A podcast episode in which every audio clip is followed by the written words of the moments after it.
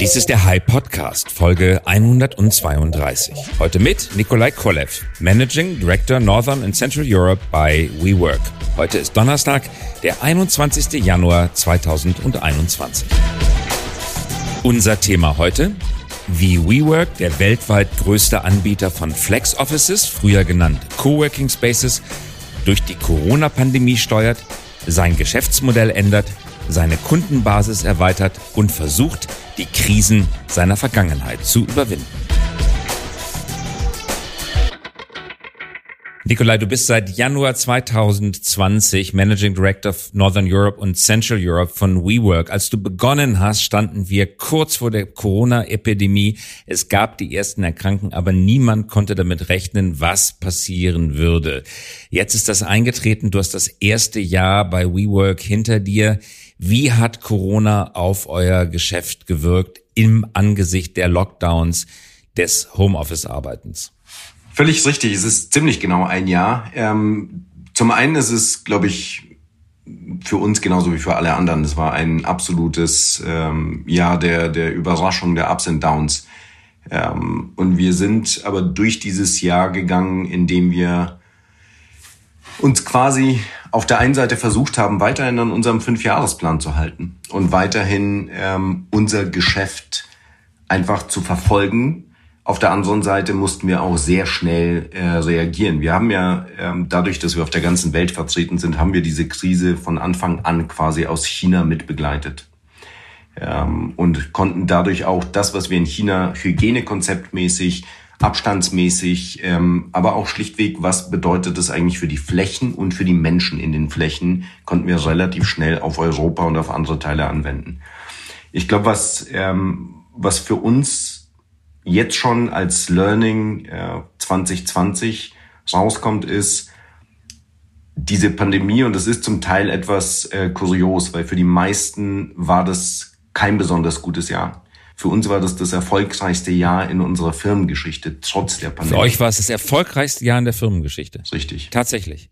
Auch wirtschaftlich erfolgreichste? Auch wirtschaftlich erfolgreichste, auch wenn wir natürlich das Q3 und Q4 zu spüren bekommen haben. Ganz klar, wir können dann später im Detail äh, reingehen, aber für uns... Nur um die Zahl zu sagen, ihr habt eben Q3 2020 500 17 Millionen Verlust gemacht. Im Vorjahresquartal waren es noch 800 Millionen.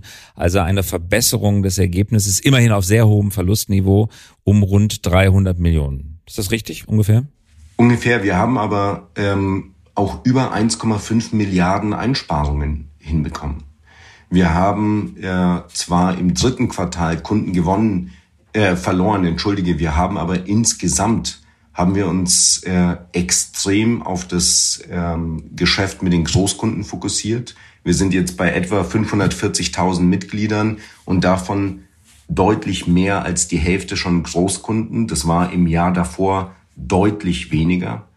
Äh, wir sind weiterhin mit knapp 230 Standorten gewachsen, 20 neue Märkte. Also das sind alles Deswegen sage ich, das ist für uns ähm, ein sehr besonderes Jahr gewesen, auch für uns als Geschäft. Und das zweite Learning, was lange im Raum stand, war, hat eigentlich dieses flexible Commercial Real Estate, also Flex Space innerhalb von Commercial Real Estate, hat es überhaupt eine Signifikanz? Und wenn man sich vor Corona äh, Zahlen anschaut, wenn man jetzt London und New York rausnimmt, wo du bei etwa zehn Prozent bist, war der Rest der Welt bei zwei bis fünf Prozent Flex Space innerhalb von Commercial Real Estate.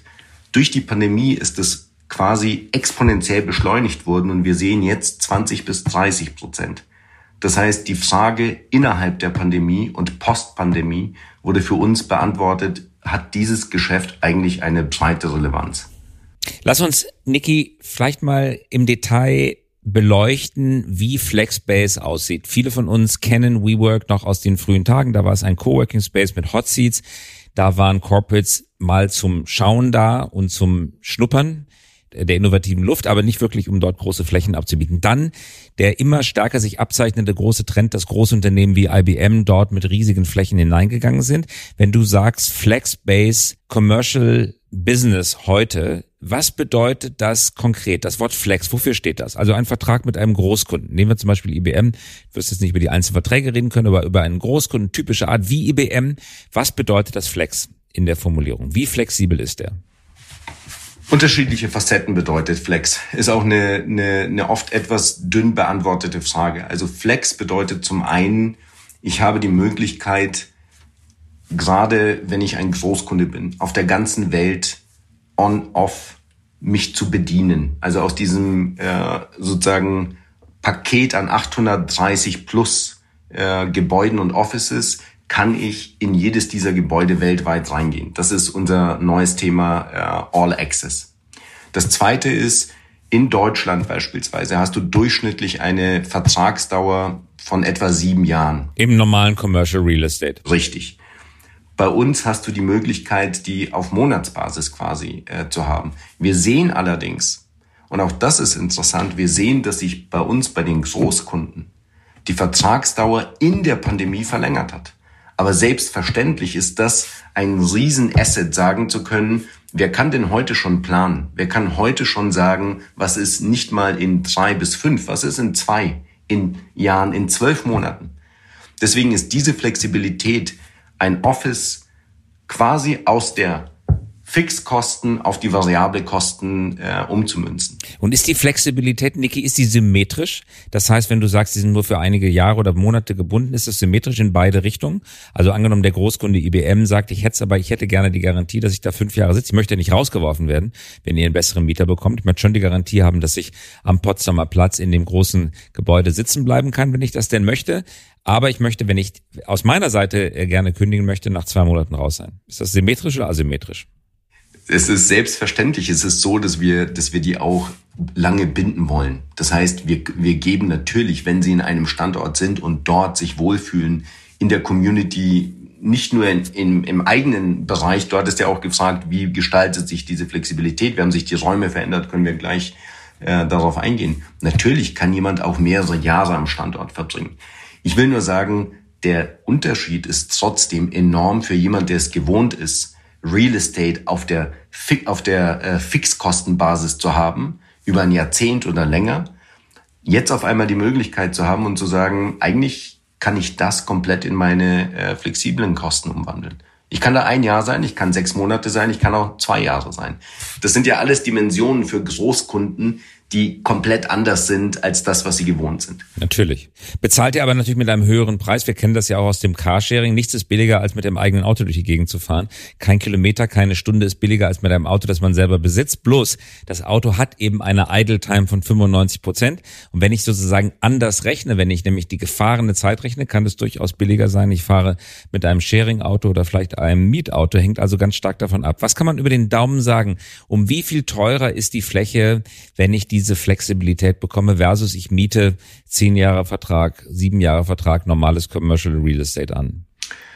Ich glaube, dass der Vergleich ähm, etwas wie ein Äpfel-Birnen-Vergleich ist. Warum? Weil du hast das, und das ist eigentlich von Beginn, das meinte ich auch damit, dass jetzt der Nachweis wirklich für uns gelegt ist, dass dieses Geschäftsmodell äh, nicht nur WeWork, sondern das Geschäftsmodell eigentlich systemisch ist. Weil du hast in dieser Fläche, war unsere Sichtweise immer, dass wenn die kleinen Startups reinkommen, das für sie als eine Art Business Development äh, Kosten zu sehen sind, dass sie bei uns sind, weil sie genau auf die Großen treffen. Und für die Großen ist es nicht eine reine Miet, äh, ist es nicht ein reiner Mietpreis oder eine Membership, sondern in dieser Membership haben sie Zugang und zwar direkt vor Ort auf Talent, auf Themen, Innovation, Kollaboration und so weiter.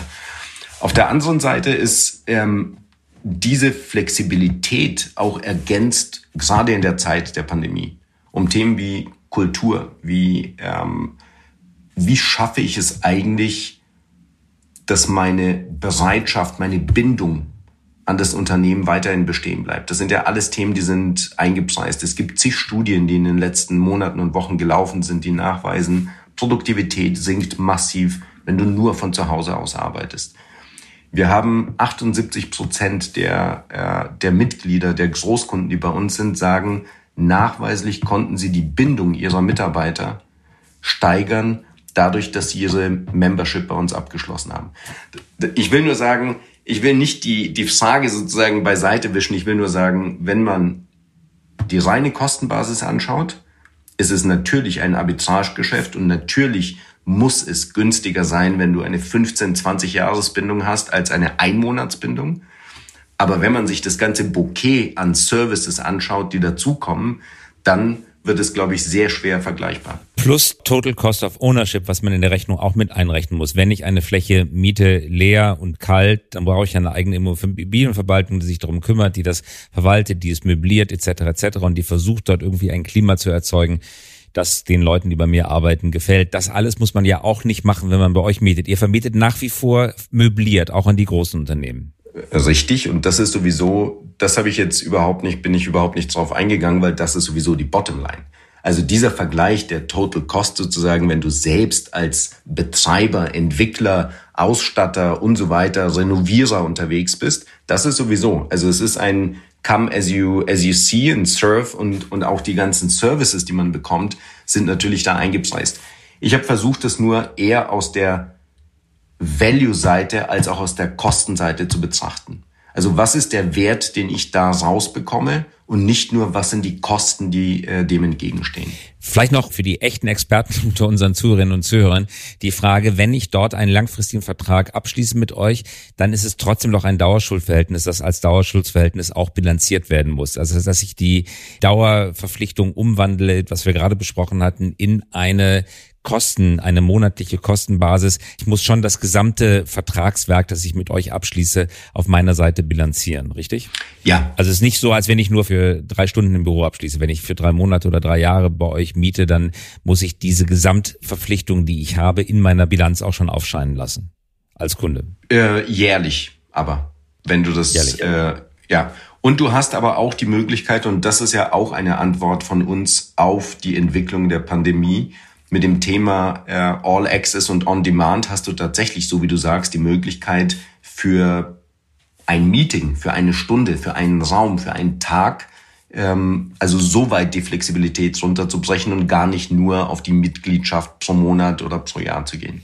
Wie sieht die optimale Mischung in einem WeWork-Gebäude aus? Wie viele Startups kommen da rein? Wie viele Einzelentrepreneurs sind da drin? Wie viele Kreative sind da drin, die mit Hot Seats vielleicht einfach nur kommen, um zu programmieren für ein paar Stunden? Und wie viele Corporates? Ist eine, ist eine sehr gute Frage. Die, der erste Teil der Antwort ist, dass es überhaupt eine Mischung gibt, ist essentiell. Der zweite Teil der Antwort ist, es gibt kein richtig oder falsch. Ich sag mal, ein 90-10 steht man sich wahrscheinlich bisschen auf den Füßen, egal auf welcher Seite, ja. Oder ein 10-90. Also wenn, wenn man 90 Prozent Startups hat und, äh, und nur 10 Prozent Corporates, wird es ein schwieriges Unterfangen ebenso auf der anderen Seite. Wir beobachten, dass die Mischung, die wir im Moment haben, wie ich anfangs gesagt hatte, etwa, wir haben im Moment etwa 54 Prozent Corporates und der Rest sind Startups, Freelancer und, und, und kleine Unternehmen. Das ist im Moment eine Mischung, die extrem bereichernd ist, weil es ein ganz aktives Gewusel gibt. Im positivsten Sinne. Also es gibt eine positiv kreatives Chaos, wo der eine sein Offering beim anderen unterbringt, der andere seine Probleme gelöst bekommt indem er Aufträge an Startups, an, an, an Freelancer erteilt. Das ist im Moment eine fruchtbare Mischung. Wir versuchen das Ganze auch weiter anzufeuern, indem wir im Moment das Konzept weiterentwickeln. Wir haben eine, wir nennen es Collaboration Hub. Also wir haben jetzt in, mitten der Pandemie gemerkt, wir gehen auf ein Dreieck hin zwischen wie lange arbeite ich von zu Hause, wie lange arbeite ich an einem professionellen, distanzfähigen, aber auch kollaborativen Ort in der Nähe meines Zuhauses und wie lange arbeite ich von meinem Headquarter. So, in diesem Dreieck spielt sich und jeder muss da für sich zwischen White Color, Blue Color, also jeder muss für sich die richtige Einstellung sozusagen, den richtigen Regelschiebler finden. Aber in diesem Dreieck spielt sich das ab. Da stellen wir fest, die Menschen, die zu uns jetzt im Moment auch in der Pandemie, gibt's auch etliche äh, Unternehmen, die bei uns sind weil sie keine anderen Arbeitsflächen haben. Die benötigen mehr Kollaborationsmöglichkeiten. So. Dieses Collaboration Hub hilft noch mehr neben dem klassischen Community-Bereich, also wo man sich sowieso trifft und sieht, Projekte, Teamarbeit effizient und, und äh, auch mit dem nötigen Abstand abzufertigen. Was ich bei beim Narrativ von WeWork nie so richtig verstanden habe, noch zu Zeiten von Adam Newman, als er CEO war. Ich glaube, er ist äh, September 2019 ausgeschieden. Was ich nie so richtig verstanden habe, ist, warum es eigentlich ein Plattformmodell sein soll. Es unterscheidet sich von anderen Plattformmodellen wie Uber oder Lyft eben dadurch, dass es nicht Asset light ist, sondern es ist durchaus asset heavy, weil WeWork im Laufe der Zeit doch sehr viel Geld in eigene Immobilien investiert hat, auch wirklich Hardware gekauft hat. War das nur Börsennarrativ, um das Multiple nach oben zu bekommen oder gibt es wirklich solide Gründe, warum es vom Geschäftsmodell her und daher auch von der Bewertung kein Commercial Real Estate in modern ist? sondern ein Plattformmodell sein sollte und argumentiert ihr heute noch, dass es ein Plattformmodell ist oder sagt ihr, es ist eher die moderne Form von Commercial Real Estate, aber ungefähr auch in der Profitmarge und der Bewertungsrange eines Commercial Real Estate Modells? Ich denke schon, dass es eine absolute Berechtigung gibt, von einer Plattform zu sprechen. Und ich sage dir gleich, aus, aus, welchen, aus welchem Sichtwinkel. Auf der einen Seite, wenn wir anfangen in der eher technischen und ähm, ja eher dem, dem Ausbau, Architektur ähm, und Ausbau der Gebäude. Muss man ja immer, eine Plattform zeichnet sich auch dadurch aus, dass sie skalierbar ist. Ähm, wenn wir die Ausbauzeiten um mehrere Monate drücken können, weil wir eben die Erfahrung haben, wie man so einen Collaboration Space, wie man so einen Space überhaupt ausbaut, mit, äh, mit welcher Geschwindigkeit, mit welchen Assets und so weiter. Und wenn man das um mehrere Monate drücken kann, dann hat man schon mal diesen Effekt der, der Skalierbarkeit. Also es gibt niemanden. Das kann ein Heinz aber auch beispielsweise, großer Immobilienentwickler. Ja, ist eine Facette, richtig. Kann, kann der auch. Wir können ja die einzelnen Facetten durchgehen und sagen, wer tickt denn alle Boxen und warum ist dann von einer, äh, von einer echten Plattform zu sprechen. Wenn wir hin zu den Mitgliedern äh, kommen, dann ist die Mischung schon ein Garant dafür, dass du auf einer Plattform unterwegs bist. Warum? Weil du dich eben komplett quer durch die Industrien, quer durch die Größen der Unternehmen komplett durchmischt. Auch das ein Anzeichen einer Plattform, wo sich unterschiedliche unterschiedliche Gewerke, unterschiedliche Professionen, unterschiedliche Unternehmensgrößen zusammentümmeln. Der nächste Punkt ist mit On-Demand und All Access plus einem Franchise-Modell, was wir uns im Moment auch anschauen, kommst du schon auf der Asset-Light-Seite ähm, der Plattform an. Also on demand heißt, ich kann, wie ich eben schon sagte, in jedem Gebäude reingehen. Das heißt, das ist, da entfernst du dich von dem Asset selbst, sondern sagst, drehst dich zum Member hin und sagst, auf der ganzen Welt suchst du dir aus, wohin du gehst. Das heißt, wir sind mit dem Member unterwegs und entkoppeln von den einzelnen Assets. Das Franchise-Modell nutzt die Brand nutzt die Erfahrung in der Architektur, im Modell, im, im, im Ausbau, nutzt alle Assets, die, die wir aufgebaut haben, ist aber Asset Light. Das heißt, ich denke schon, dass, ähm, dass wir mehrere Gründe haben, warum wir von einer Plattform sprechen und auch künftig, wenn wir das Ganze auch Technologie immer mehr Technologie enabled haben, ähm, sehe ich uns schon als Plattform und nicht als reines, modernes Real Estate Modell. Das kann ich gut verstehen. Als du dich entschieden hast, zu WeWork zu kommen, du warst vorher bei Deloitte Digital, hast Unternehmen als Berater bei der digitalen Transformation unterstützt, kommt mir bekannt vor, äh, machen wir auch. Als du dorthin gegangen bist, war WeWork gerade, ich will nicht sagen Krise, aber doch in einer Frage, äh, die mit vielen Fragezeichen versehen war. Softbank ist für seine Investition, das ist euer größter Investor, sehr in Kritik geraten, weil zu sehr hohen Bewertungen mit sehr viel Geld investiert worden war. Adam Newman als CEO war unter sehr, sehr großem Druck.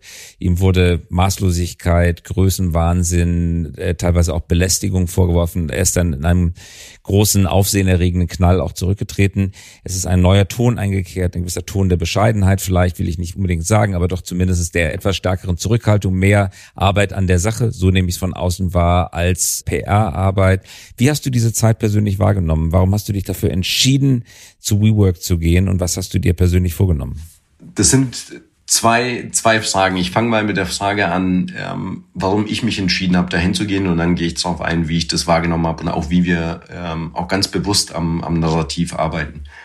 Ich habe mich entschieden, dahin zu gehen. Du hast richtig äh, gesagt, ich hatte davor, äh, war ich knapp sechs Jahre Partner bei Deloitte und habe das Digitalgeschäft aufgebaut und habe letztendlich viele Unternehmen dabei unterstützt und auch, auch Staaten, digitale Transformation zu bewältigen. Was mich bei WeWork von außen die letzten Jahre fasziniert hat, war eines der ältesten Industrien, also das Real Estate Geschäft, was auch mit das die größte Industrie überhaupt ist, so zu durchbrechen, von innen zu durchbrechen und zu sagen, es gibt ein Offering, was quasi alles auf den Kopf stellt und es schafft, von innen heraus zu wachsen.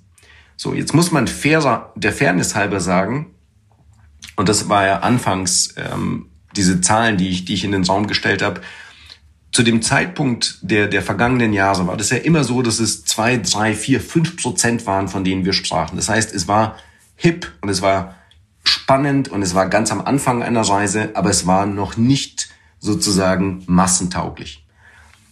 Dieses letzte Jahr hat uns, so schlimm es gesundheitlich und für die Welt war, hat uns wirklich gezeigt, dass es ein, eine unheimliche Beschleunigung gibt und dass es jetzt wirklich für die Massen ist. Und das ist was, was mich ernsthaft begeistert, weil es eine Sinnhaftigkeit gibt, nach der jeder Unternehmer sucht und jedes Unternehmen, nämlich zu sagen, nach der Bewältigung der Pandemie ist doch die zweitwichtigste Frage, wie bekommen wir Menschen zurück zur Arbeit?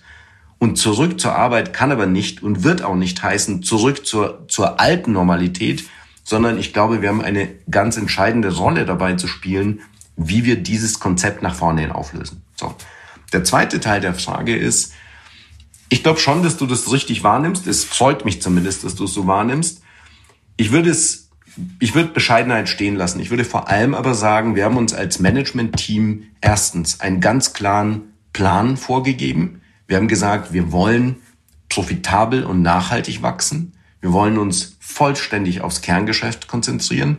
Wir wollen diese Firma, weil wir die Bedeutung sehen und weil wir auch das Commitment unseren Membern gegenüber, aber auch unseren Investoren gegenüber haben und den Mitarbeitern. Wir wollen dieses Unternehmen dieses Jahr profitabel drehen. Dieses Jahr 2021. Korrekt. In Dach oder in Europa, Zentraleuropa oder ganz weltweit? Wir haben diese Ambition als Gesamtunternehmen. Und dazu muss, muss auch jede Region äh, ihren Beitrag leisten. Aber das ist was, was wir uns vorgenommen haben. Und wir haben uns auch vorgenommen, Dinge erst zu liefern und dann darüber zu reden. Und ich glaube, damit fahren wir ganz gut. Ich bin auch froh, dass wir zunehmend den Fokus, unser Geschäft, so wie jedes andere Geschäft, lebt, lebt vom Kunden. Das heißt, es ist für uns viel spannender, darüber zu reden, wie wir als Partner im Moment der, nicht nur der Startups, sondern im Moment auch ganz verstärkt der Großunternehmen ihnen helfen, ihr Konzept von Back to Work, New Work und so weiter zu definieren, statt darüber zu reden, äh, wie, wie wir nach innen leben und so weiter und, und, und mit uns zu beschäftigen. Ja? Wie sind denn die Unit Economics, der große Verlust, der jährlich aufgelaufen ist, der quartalsweise aufgelaufen ist, ist der wachstumsgeschuldet, also Unit Economics positiv, jeder Quadratmeter lohnt sich, jeder Standort lohnt sich und der Verlust entsteht durch Weiterwachsen und äh, Expansion. Das wäre ja sozusagen ein sehr ehrenvoller und auch sinnvoller Verlustgrund oder sind die Unit Economics? Mit anderen Worten, um Wachstum aufzubauen, hat man eigentlich in vergangenen Zeiten eine Geldwechselmaschine gebaut. Hauptsache Wachstum, Hauptsache Fläche, Kunden, ob die profitabel sind pro Quadratmeter oder pro Deal oder pro Standort, vielleicht zweite Priorität. Wie haben sich die Unit Economics bei euch entwickelt? Nein, es ist ersteres. Also es ist natürlich wie, wie eben gesagt, wir investieren im Moment in, stark in Technologie. Wir wollen Asset Light immer weiter vorantreiben. In den letzten zehn Jahren aber ist das doch ein Geschäft, was extrem stark frontloaded ist. Du hast extrem hohe äh, Vorabinvestitionen im Aufbau der, der Gebäude, in der Konzeption, im Marketing und so weiter. Das heißt, es ist definitiv ersteres, so wie du sagst, durch dieses enorme Wachstum, es ist eigentlich ungesehen in der Realwirtschaft, im Real Estate, in so kurzer Zeit so viele Gebäude aufzubauen. Das ist das, was sozusagen diese enorme Investition gefordert hat. Deswegen haben wir das Wachstum auch, also sozusagen das Öffnen neuer Gebäude verlangsamt auf unser Niveau verlangsamt. Also wenn wir von 200 neuen Standorten im letzten Jahr sprechen, dann sucht es, glaube ich, auch seinesgleichen. Aber wir haben es verlangsamt, weil wir den ganz klaren Fokus gesetzt haben auf profitables Wachstum. So im Operating, also wenn wir mature Buildings, sozusagen reifende Gebäude haben, ab 18 Monaten etwa, dann sehen wir das als ein absolut hochprofitables Geschäft. Verstehe. Und in Deutschland seid ihr in Berlin, Hamburg, Frankfurt, Köln und München. Euer Wachstum geht in diesen Städten immer tiefer oder wollt ihr auch weitere Metropolen anderer Größenordnung? Wir werden jetzt erstmal auf diese Standorte weiter fokussieren. Wir öffnen auch neue Gebäude in Berlin und in München äh, in 21. Wir werden auch in, in weiteren Standorten in Amsterdam, in Moskau äh, weitere Standorte eröffnen. Das heißt, die die Expansion geht insoweit weiter, dass wir das, was für uns Core ist, also die Londons, die New Yorks, die Münchens, die Berlins, die Paris dieser Welt, da werden wir uns auch weiter verstärkt engagieren. Ähm, wir werden aber keine, keine Experimente im Non-Core machen. Sag uns doch die Projekte, die in Berlin, München, Hamburg, da kommen nämlich unsere meisten Hörerinnen und Hörer her, vor der Tür stehen. Welche sind die nächsten Projekte? Wir haben äh, ein Objekt in der Warschauer Straße, was in den nächsten Wochen ähm, sozusagen den Betrieb aufnimmt. Wir haben in München eine Erweiterung der Neuturmstraße und eine neue Eröffnung äh, Oskar von Miller direkt gegenüber von unserem ersten äh, Münchner Standort. Wir haben eben einen weiteren Standort in München äh, live genommen ähm, in der Arnulfstraße. Also es ist es ist, wie gesagt, es ist für uns auch nach wie vor ein Wachstum. Das ist, das muss man auch immer wieder klarstellen, weil man oft gefragt wird, äh, im letzten Jahr ist für die allermeisten Unternehmen gab es einen massiven Umsatzeinbruch. Teilweise 70, 90 Prozent. Wie geht ihr damit um? Und da muss man erstmal erklären, dass wir uns nach wie vor im Wachstum befinden, nur eben in einer anderen Gangart mit einem klaren Fokus auf Profit. Wie viele Leute seid ihr in Deutschland gerade? In Deutschland gerade sind wir headquartered in, in Berlin. Ich muss die Zahlen, ehrlicherweise habe ich sie jetzt nur für Deutschland nicht, äh, nicht genau im Kopf. Europa? Müsste ich dir nachliefern. In Europa sind wir etwa äh, 1800. 1800.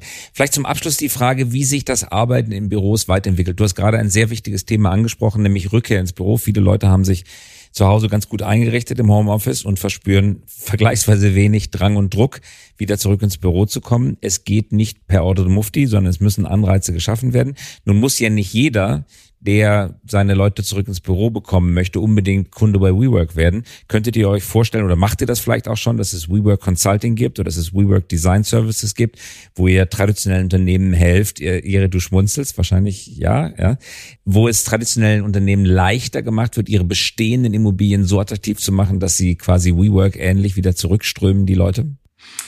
Ich schmunzel deswegen, weil wir ähm, ich hatte erst gestern ein Gespräch mit einem, mit einem Vorstandsvorsitzenden, der sich im Moment auch Gedanken macht, wie, äh, wie er das für sein Unternehmen äh, umsetzen will.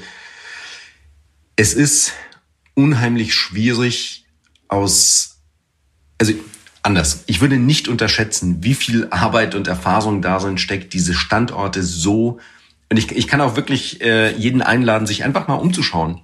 Einfach mal reinzugehen und zu spüren, wie dieses Konzept lebt. Also es ist ein architektonisches Konzept, was davon lebt, dass es Gemeinschaftsräume gibt, dass du gleichzeitig auch die Möglichkeit hast, dich davon zu entfernen und alleine zu arbeiten. Also einfach zu sagen, meine Assets kann ich doch jetzt mal schnell, abgesehen mal von den Investitionen, die notwendig sind, um diese Assets, so wie sie äh, 0815 stehen, in ein quasi äh, Flex Co-Sharing Space umzuwandeln, halte ich das für ein, äh, für ein gewagtes Unterfangen.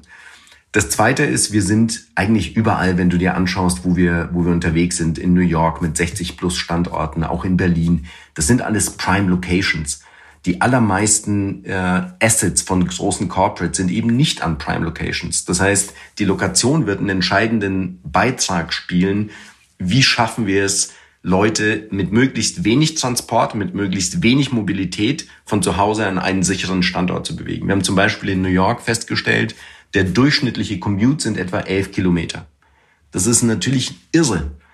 Also diese, diese quasi Herzinfarkt-Situation des Verkehrs jeden Morgen und jeden Nachmittag in jeder Großstadt, die müssen wir doch entschlacken.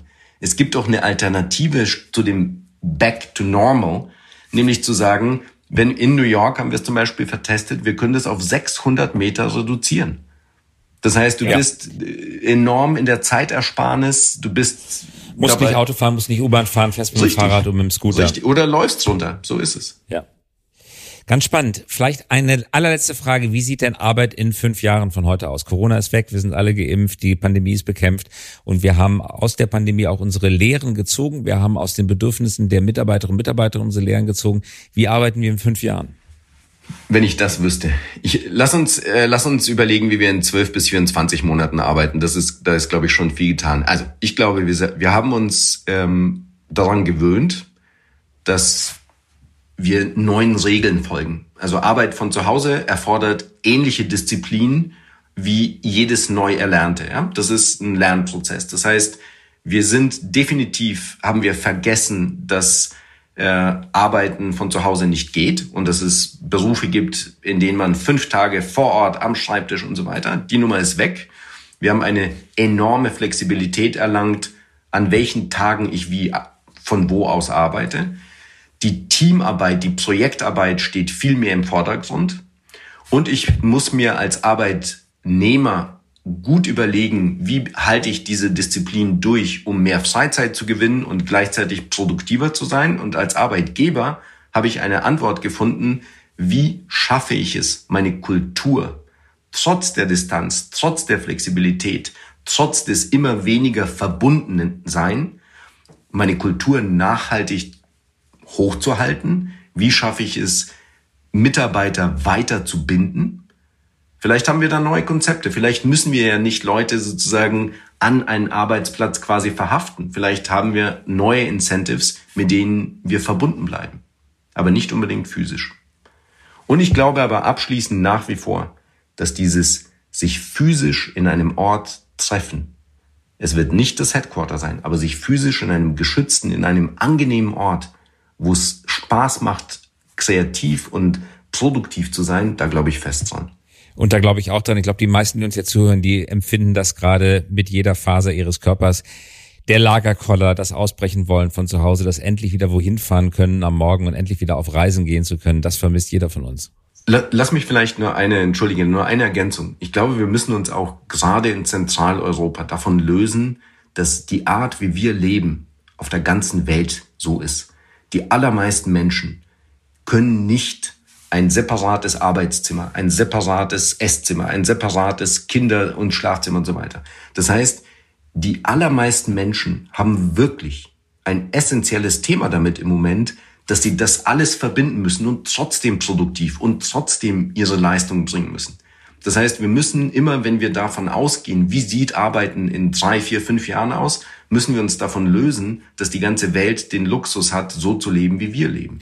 Und das beginnt in London und New York, weil da sind Wohnungen bekanntlich sehr, sehr klein, sehr teuer, mit Schaben und Insekten aller Art verseucht, selbst in hochwertigen Immobilien. Und da kann man sich gar nicht zurückziehen. Da gibt es den Raum nicht in dem man die Ruhe findet, um sich auf seine Arbeit konzentrieren zu können. Das war hochinteressant. Nikolai Kolev, ganz herzlichen Dank fürs Dabeisein. Danke euch, hat Spaß gemacht. Das war der High Podcast. Dieser Podcast erscheint jeden Donnerstagabend um 18 Uhr. Damit Sie keine Folge verpassen, abonnieren Sie uns gerne jetzt oder hinterlassen Sie ein Like, wenn es Ihnen gefallen hat. Eine Produktion der Axel Springer High GmbH, einer führenden Beratung für Strategie und Umsetzung neuer Geschäftsmodelle. We support leaders in turning their organizations into 21st century winners. Über Post freuen wir uns unter christoph.käse at high.co.